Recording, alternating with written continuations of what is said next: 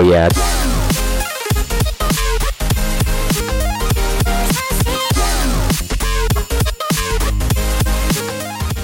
Hello, everyone, and welcome to Anime Club After Dark's movie reviews, a spoiler free discussion detailing the good, the bad, and the downright ridiculous of anime movies. I'm your host, Alex, but you can call me Senpai, and tonight I am joined by our czar of source material, John. Oh yeah. Yeah, after you made me de- deaf before we started this by deep frying your fucking mic. Oh yeah. anyway, so tonight, uh, John and I have got together to discuss probably our. I, I think it's safe to say it's both of our favorite Studio Ghibli film. Um. Yes. My favorite Ghibli film of all time. Our, my favorite Ghibli film and favorite Miyazaki film. Yeah, it's it's literally the best. And you know what? We're everyone basically says the same thing, so we're not wrong. Yep. But for anyone out there that hasn't seen it, as I said, this is going to be a spoiler-free review, so you can stay around if you'd like. Um, I guess a little bit of background though before we get started on the particulars of this movie. Um, as we said, it, it was created, written, and directed by Hayao Miyazaki.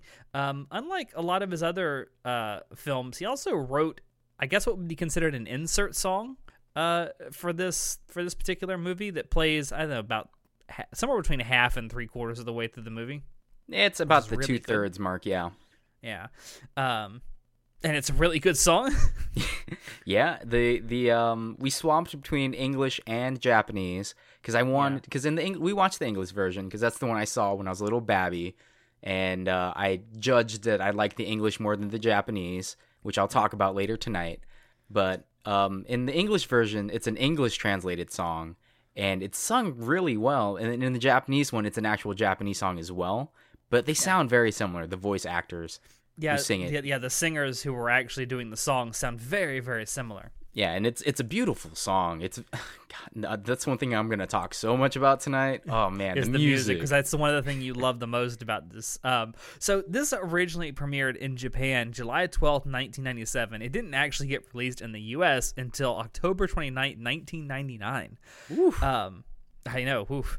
Um, but uh, and we'll get to this. Like you look at it just animation wise, and you, look at it, it could be like an anime that comes out today. Um, and that's because it had an enormous budget for its time. Um, it had a budget of about 2.1 billion yen. Uh, that e- equates to about 23.5 million U.S. dollars. Um, it only cost 2.1 billion to make. In the Japanese box office alone, when it came out, it made 19.3 billion. So it made its money back and then some. yeah, a lot of some. it's a little over by like nine times. Uh, just about eight point six times or something like that. Yeah. Yeah, and it's you can it's it's a high budget film. You can definitely tell. Um, it looks It'd be like the really equivalent good. of it'd be like the equivalent of a Marvel movie today making like eight billion dollars just Yeah. in the U.S. alone. And uh, one Uh, thing that I want to talk about real quick about this budget is that you can definitely tell that it's high budget because even though it's almost what would we say 25 years, right? It is Almost- nearly it's 23 years old now, but it's you know, closing up. It's closing in on the quarter century mark. Yeah, it's it's 23 years old and it still looks fucking phenomenal. Holy Mm-hmm. shit. Oh, Um, when this movie came out, um, as it was today, it was a critical and commercial blockbuster, um, and it's still kind of considered a anime classic today. Uh, fun fact: it was the highest-grossing film in Japan in 1997. Not like like live action or just anime film. It was the highest-grossing film period in Japan in 1997, and it held mm-hmm. that distinction until 2001 when Spirited Away came out.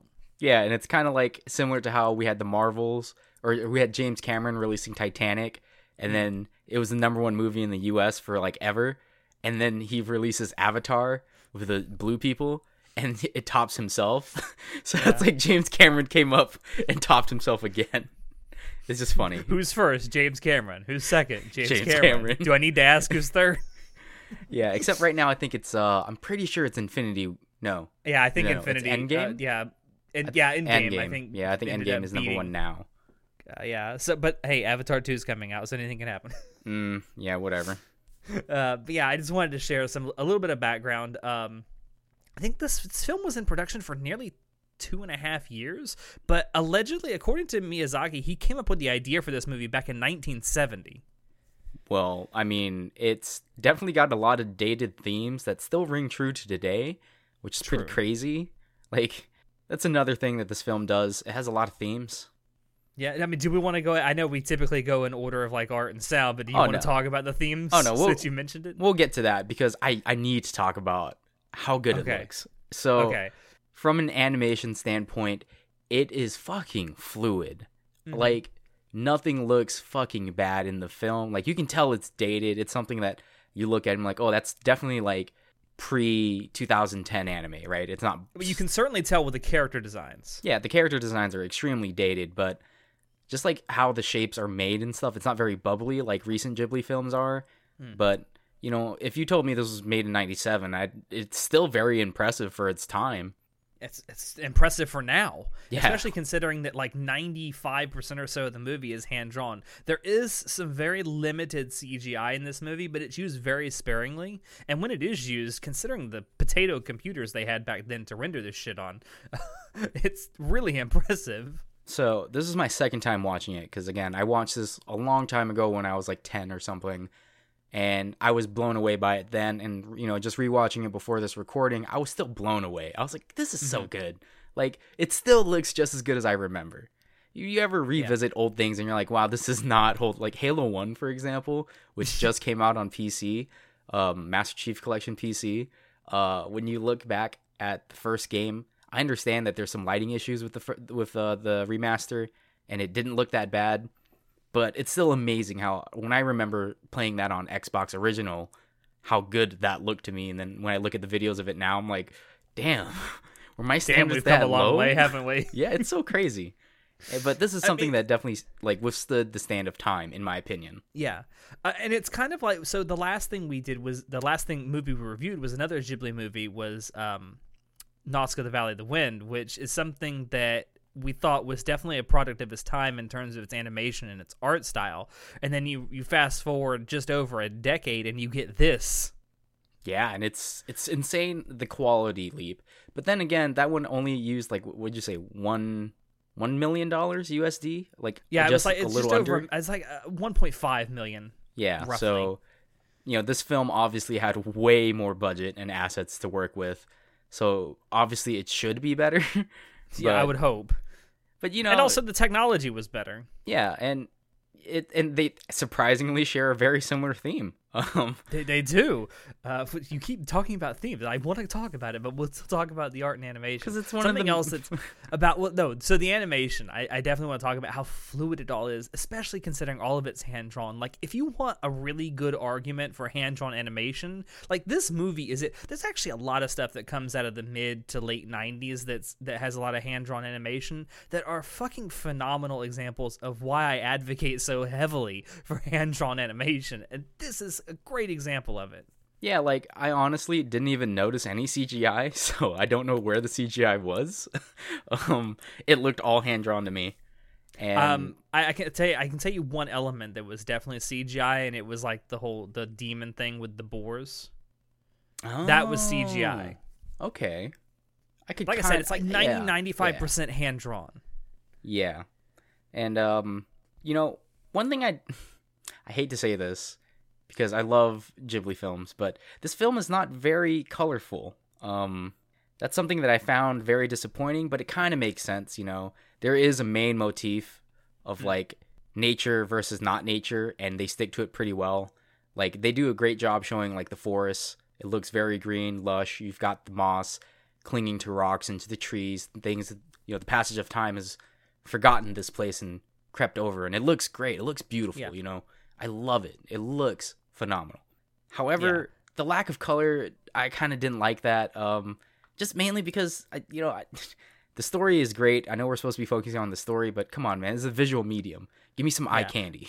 Uh, I think what you're you're specifically saying is like the variety of color. I mean, there is obviously color in this film, but there's not a whole lot of variety. It's like a, a good example, like with Nausicaa, which we reviewed. I mean, there was a big variety of colors. Yeah. like when you went to the the like the big foresty regions there versus the desert. Yeah, they had a lot of different biomes in Nausicaa, but that makes Yeah. sense because it's supposed to be like post-apocalyptic world or something. Yeah, Versus, I believe this takes place like, I don't know, like medieval feudal Japan. Japanish. Yeah, medieval Japan. So it makes sense that you know when you get to like uh, towns and then like civilization, I guess you would call it, it'd be more like brown and like wood and everything, and then the rest is just forest. So that makes sense. Uh, so shall we talk about something you absolutely love about this movie, which is the fucking music? Oh my god. So I'm gonna start off with a negative first, just to get it out of the way, because I'm gonna gush for like five minutes about the damn music. So Are you, are you gonna talk about the synths? I'm a, first of all, yes, there was some synths in here, just for a little tiny part, and it was so out of place for me. And I, I get it, you know, this is a '90s film. Since we're still kind of popular back then, we just got out of the '80s, and the '80s never ended, so it kind of went from '80 to 2000s, right? Yeah, Like at least late '90s, it went to then. So mm, I don't like synths that much. It's kind of gross in this film. Uh, the sound design is pretty boring, or not the sound design, I should say, the sound effects. Um, Yeah. They use very stock sound effects for like the which is a similar firing. which is a similar uh, criticism we had of Nausicaa as well. Yeah, and you know, for a movie that does sound design really well with its selection of scoring, whew, the scoring in this, the orchestras. Oh Yeah. my god, and, and it's again it, it's another it's another team up of Hisaishi uh, and Miyazaki. Joe Yeah. Hisaishi came back to do the score for this. I'm kind of hoping that we get some more of his music for the new Miyazaki movie. Yeah, Joe Hisaishi is a literal god. The timing, the swells in the orchestras, the symphonies that get played, the music being cued on time. It's so fantastic. I love how every single different setting that you go to seems to have its own musical motif. Yeah, and it fits so well. Oh my god, the sound, the sound, guys. I can't, I can't get over how good the OST for this is. You know, uh, something similar to me would be like Legend of Zelda, the Ocarina of Time. It, it feels like that, where every time you enter a new area, you've got a new motif. There's like the land has changed, the combat's changed, the pacing's changed, and it goes. The music goes along very well with each change, and it's fucking great. I love it. But I think- s- the, sound effects though, oh, they're so stock. Like, oh man, when I look at anime movies today, how well they utilize sound effects and sound design together, it's insane to me to think that they would have such a good score, but such boring sound effects. Uh, One thing you, notice that in, especially I, I've s- I noticed with Mononoke is like the footstep sounds. They all sound very very similar, and it becomes very monotonous. Yeah, and it's uh, you know, like come on. They use such stock sounds and I get it, you know.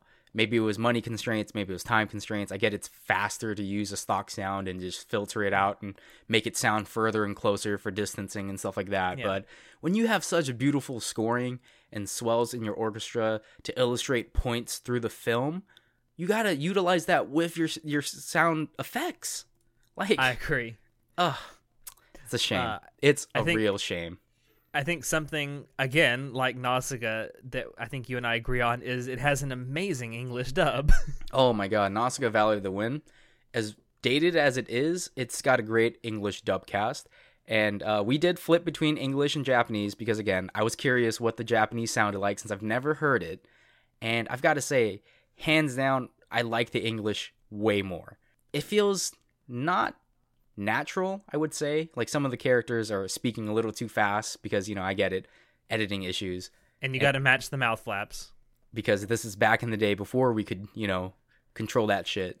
But when we listen to the Japanese voice acting, it sounds kind of ham fisted. Like, it's hmm. not bad. Okay, the voice actresses on both casts did phenomenal jobs, but it just sounds hammy, a little played up. And I didn't like it. Maybe But I, it's. I have to say, the English dub has Keith fucking David in it. yeah, like, one, one major difference is uh, there's a little bit of on title narration, on title screen, like, uh, yeah, At the very beginning of the movie, yeah, there's a little narration. It's it's sort of giving you a little bit of backstory and leading you into what you're about to watch. Yeah, so in the Japanese one, they don't have a voiceover, but in the English one, they do, and it's Keith David, and I love it. I love Keith David. Yeah, and then Keith David also goes on to play a supporting character later on in the movie. Yeah, so I'm glad they got more use out of him. I wish he could have talked more because I freaking Yes. love Keith David. I, and again, uh, the this I don't believe this. No, this dub was actually done by Miramax, not Disney. But I think Miramax at the time was owned by Disney. I'm not sure exactly how that works. Um, but it's labeled. The dub is is labeled as being produced by Miramax. Um, but it has it has like names that people fucking recognize. And again, like Mononoke, like the Disney uh, Ghibli dubs. It's got Claire Danes Mhm. playing San. You had fucking John DiMaggio. you had mini Di- Minnie Driver. You had Billy Bob fucking Thornton. Yeah, and they all do a fantastic job. Oh, and I, I'd be I'd be remiss if I didn't say that uh, Moro is played by Gillian frickin' Anderson of the X Files. Scully, I Scully. want to believe. I, it's just it's it's so good, and it's one of the really high points of just watching this movie for me is just seeing that God when you get A tier actors, God the voice acting can sound really good. right? And uh, one more thing about the voice acting: when they do the dubbing for like Moro and for the um the Mononokes in the movie, I freaking loved how they distorted the voices. I loved Yes. it. I love that effect. It it sounds so good and it Yeah, they fits put so well. like they put like layers of filtering over it so that you you're almost like, is that really who I think it is? yeah, like sometimes when they talk, you're like, I don't, I can't really tell. But then there are some moments when their filters are a little weakened, so then you Yeah. can tell who's actually voice acting, and it's like it's just so it's so good. And that you you see that especially when the characters are supposed to be angry. Yeah, They they really put those filters on there. It's like their voice is getting like Distorted. naturally distorted by the anger. Yeah, and it's it's beautiful. That's that's beauty of sound design, man. Yes. All right, we've gotten to it. You got to talk to to about it now because we got to talk about the narrative and the story. Okay, so in Princess Mononoke, there are too many goddamn themes. um, there is a centralized. the number theme. of themes is too damn high. These themes are too damn high. And um, there is a main central theme, which is great because it, it's basically the main storyline, which is heavy naturalism versus industrialism. And just like in Nausicaa of the Valley of the Wind, uh, like I said, they both share a very similar theme. And. It's about you know climate change and industrialization and what we're doing to nature and living know- in- living in tune with the laws of nature. Yeah, and I made a little alignment chart that I don't have up right now because again, never prepared. and uh, I'm looking at it right now. so basically, we have like uh, lawful good characters, and uh, you know all the way to chaotic evil characters that represent different themes throughout the film. We get introduced to a lot of different factions, I'd call them. Yeah. And there there are characters or groups of characters in this movie that satisfy every single part of the alignment chart. At Yeah. least in our minds. Well, honestly, one of them is kind of just a, a bit joke, but I couldn't think of anyone who was true neutral good. but um. Yakul Yeah, so- is literally a perfect character, and you can say nothing bad about him. Yakul is the true neutral good because he is an he's a little what do we call him a red elk A red elk, yeah. even though he looks like a freaking antelope but whatever Also, I'd like to say that it's something that every Ghibli movie shares. It has like this central mascot character that can kind of steal scenes that they're in. yeah except I feel like Yakul wasn't utilized a lot to like steal stage time like they actually had uh, a character for they had two characters for comic relief and I thought it did well um Yeah. but yeah that it's it's heavy in its naturalism versus industrialism we have the mononoke who represent naturalism and you know we have the humans who represent industrialism. Uh, we've got the humans basically like saying fuck the forest spirits fuck the the, the animals. We're just going to take all the resources because we need to eat. And it's that's the central theme but i do like how they do include some other themes like uh when we meet lady eboshi for example and how she's about empowerment of women. This is something that you know we even we're fighting with people and we're fighting together to get equal rights still and you know this is a film from freaking 97 people have been fighting for this for a long time and it's amazing to me how this movie is so old 23 years old but it still has the same things we're fighting about to this day Yeah. Um, I was gonna say something now. I was just paying attention to what you were saying, and I got kind of lost in it. welcome Um, to the john podcast where i just I talk know, right? about stuff Um, it's so also how about worth, the it's also worth mentioning. It's also also worth mentioning. You talk about how many themes there are in this movie. I mean, there's also like romance, and you know, the, there's a touch of the supernatural, and it's just all these, these themes kind of come together. And this is a long movie. Like it's two hours and fifteen minutes long. Yeah. Um, and you and I were kind of talking while we were rewatching this movie together. It's like I, I feel like there's enough in this movie that they could have expanded this into like a 20 episode like anime series if they wanted to. No, not even that. Like 36 because there's a lot of different arcs they could draw from this. You know, when we 1st Mm-hmm. meet the um the Iron Ironwork? Frick, what was Uh, it called? Iron something. Irontown villagers. Yeah, Alright. Irontown. For, when we first meet the Irontown villagers, they have their own arc about the empowerment of women and their place in society. Uh, we learn about Lady Eboshi and how she's like, you know, women are just as powerful as men, if not more. You guys are just dullards for not realizing that. And that could have been its own arc when we had um, Ashitaka, the main character of the series, Prince Ashitaka. And um, when he's in the town, we could have had him explore that side of it. And then that would have been I like, I feel like I- that that in itself could have been like a 5 or 6 episode arc. yeah, and there's so many themes going on, but they're just shown. These factions are just shown and given a little bit of backstory to build the world a little bit Mm. to try to come back to the main theme. But I honestly I don't appreciate how many themes there are because of that. Because it's like there's too many themes. I want to explore them all about the lawful good, the neutral, and the evil. You know, like I want to see all of these Yeah. arcs play out. And they, they do. I will say one thing this this film does do, even given its long runtime, it does actually build out a really good world. Like you can imagine a very long form story being told in this world if you wanted to. Yeah, and because when it, it starts off with um, Prince Ashitaka and his village encountering one of the demons from the forest, right? And how that Mm-hmm. That's has kind of con- what sets everything off. yeah, and you know how he's fated to go into the world because he's banished from his village now to try to find a cure because you know he's been infected and he's on a quest, and he's just kind of a victim of fate, right? Yeah.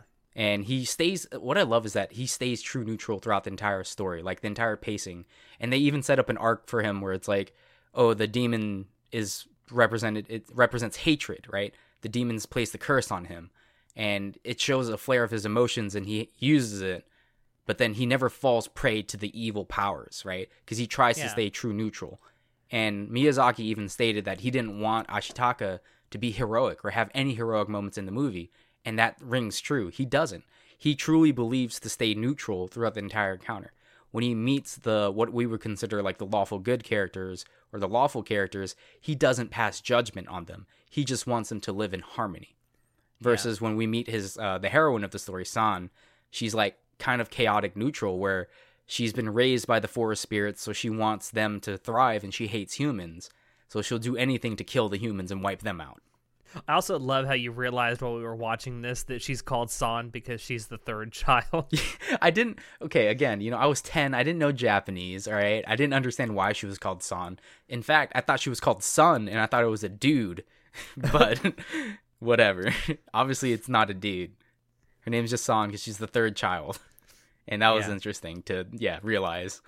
But you know, and it's.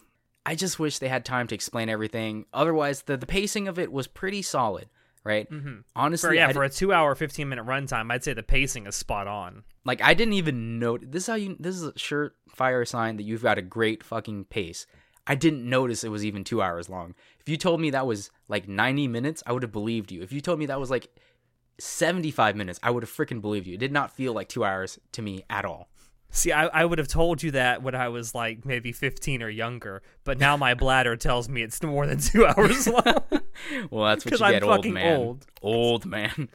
and um, yeah, the quality of the narrative, they don't really spell anything out for you. There's a lot of actions in the movie that just kind of spell out the plot for you, like when you meet the actual true lawful good versus like the actual chaotic evil. Like each faction represents a different part of the alignment chart, which is great. I loved it, and we got to see everyone's point of view, which was really good.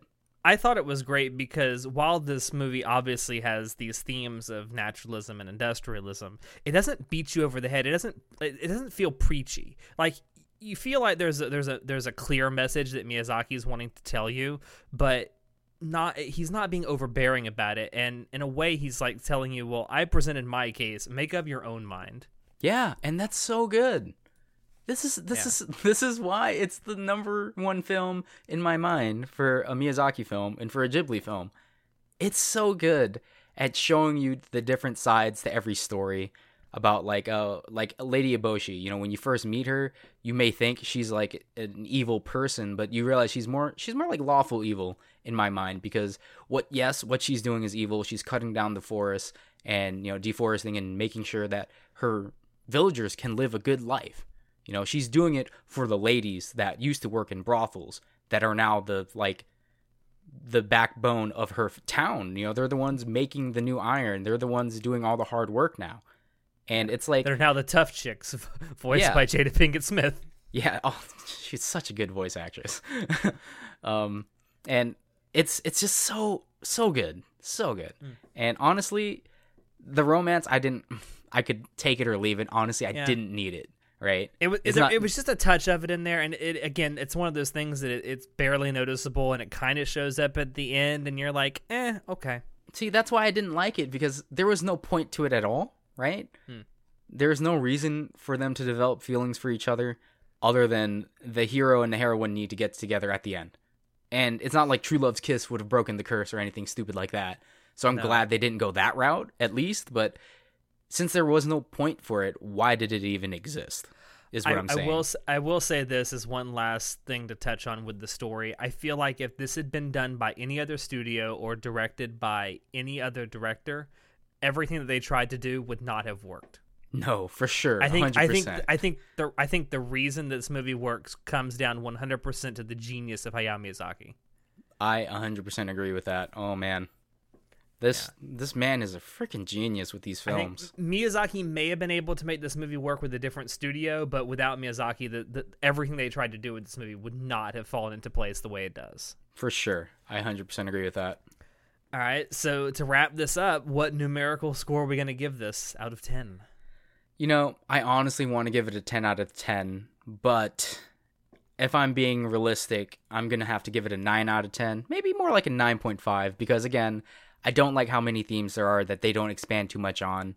Um, it does help for the backstory, so that's why I'm giving it a 0.5 boost.